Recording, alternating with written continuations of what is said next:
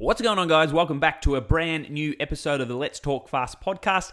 I'm your host, Adam Martin, more commonly known as the No Breakfast Guy, and I hope you're doing what you love with the people that you love. And let's just jump straight into it. So, welcome back to the podcast. I am going to get into, I think, what is going to be a different kind of podcast, and it's going to, I guess, steer a different direction to this podcast. I've been doing the same, and I say the same kind of podcast for the last, you know, over two years now. Um, and I just want to change things up a bit and bring it, bring something a little bit different. I'm going to still hopefully try and get guests on the show and still um, interview, you know, interesting people that have different, uh, I guess, interest topics that you know interest me that I hopefully uh, bring value to you. Um, so when I can get those guests on, that would be great.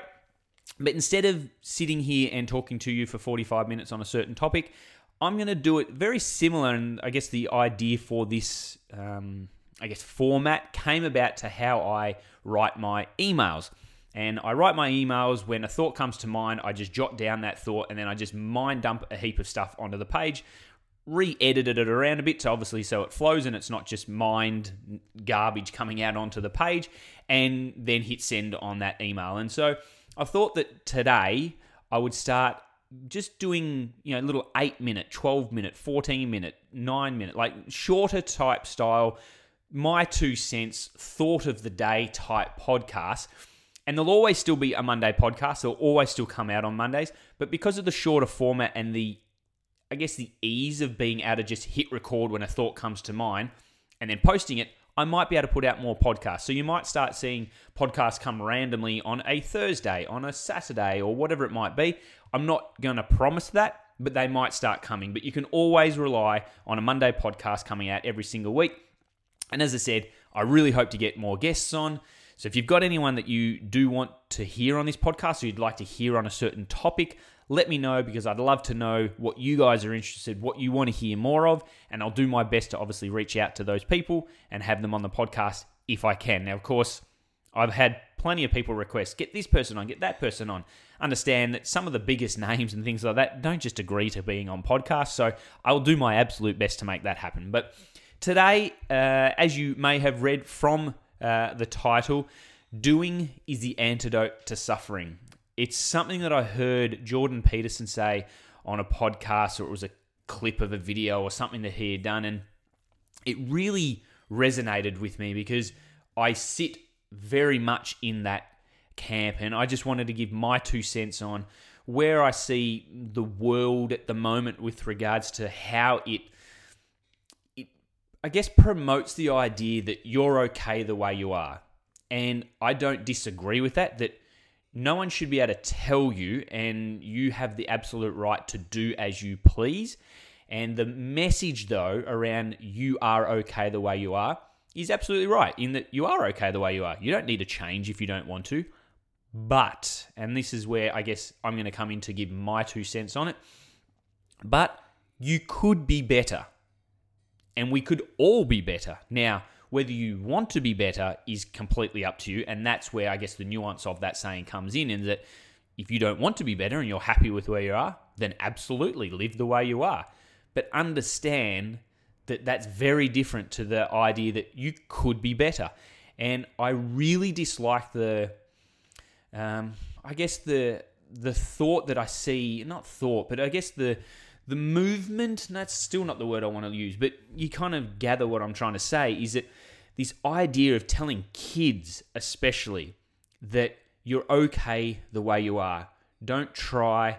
You don't need to try and win. You don't. And I know. I know. I'm pretty sure my wife disagrees with me on this because I push Amelia strongly, and we kind of do butt heads on this, Amy and I, on how we go forwards with this. But I push Amelia hard to be the best, to compete, to win, and I, I don't know whether that's just me coming out and trying to be a te- um, maybe I'm a terrible parent in that, but I do strongly believe that we should push our kids to win, to be the best that they can be at whatever they're doing. Now, I don't care what Amelia ends up doing in her life.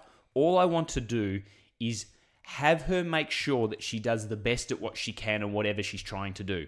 I'm not someone who is okay with just giving a half assed effort. If you're doing something, I absolutely believe that you should be doing the absolute best you can to achieve the best you can in that given field, whatever it might be. Whether that's a maths assignment that you're doing, or whether that's playing tennis, or whether that's, I don't know, being a friend. Whatever it might be, I think you should be the best version that you could possibly do.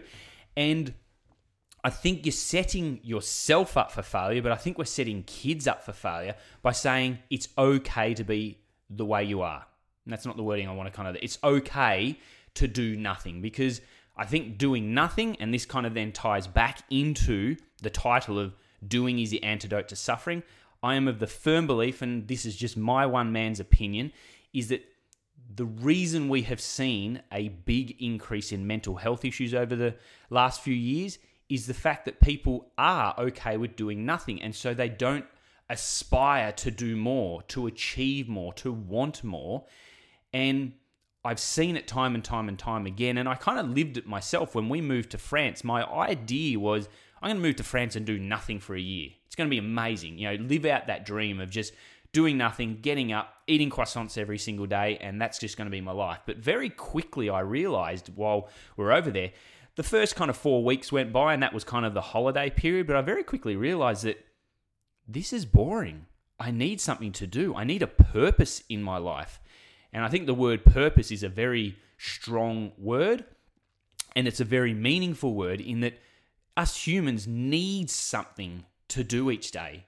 We need to aspire to something. And the very moment that you don't, I believe that's the slippery slope. And you see it, and uh, kind of going back again, was what I was saying before, is that you see it happen in the elderly far too often. And I can't remember the show, but Amy showed me a show the other day where they had the elderly being schooled by, or kind of, I guess, working together with, you know, fourth graders, I think it was. And it was the most heartwarming show I've, I've seen in a long time. It was beautiful to watch um, you know, the elderly come together with these kids, and the kids, you know, really um, warm to the elderly, and it was a beautiful show.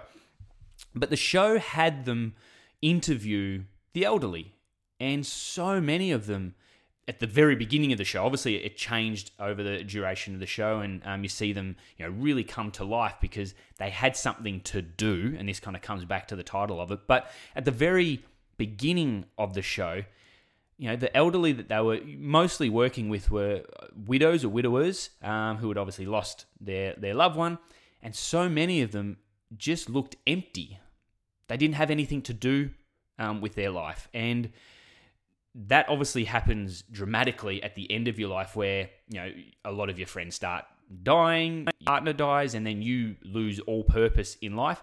And I saw this very much with my own grandparents in that my grandfather was incredibly fit, incredibly healthy, um, and you know walked every single day, swam um, every single day. But as soon as Nan passed away, six months, he was dead.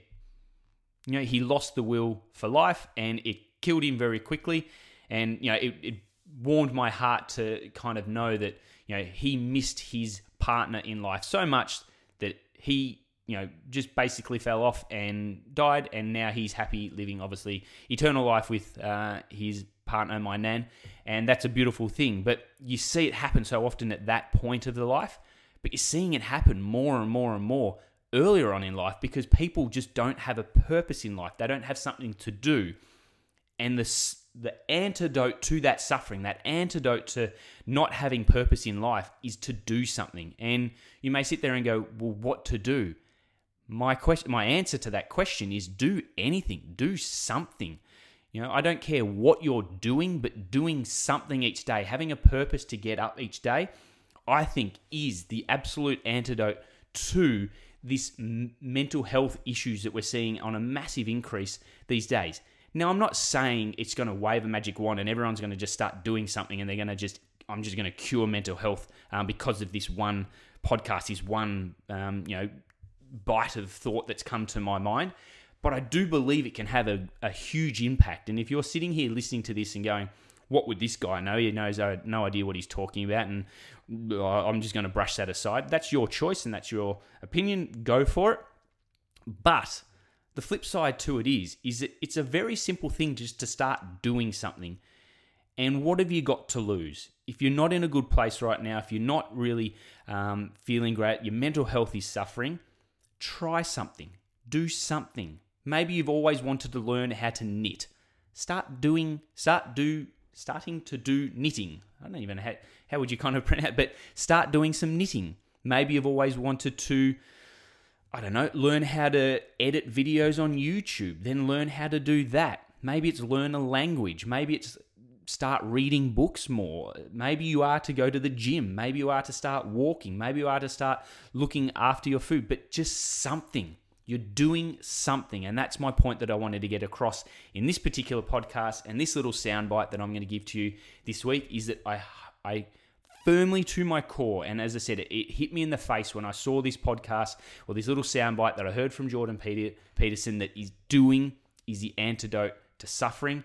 And I hope that that little quote hits you in the face as strong as it hits me, in that I'm on a mission to obviously help people in their health and well being.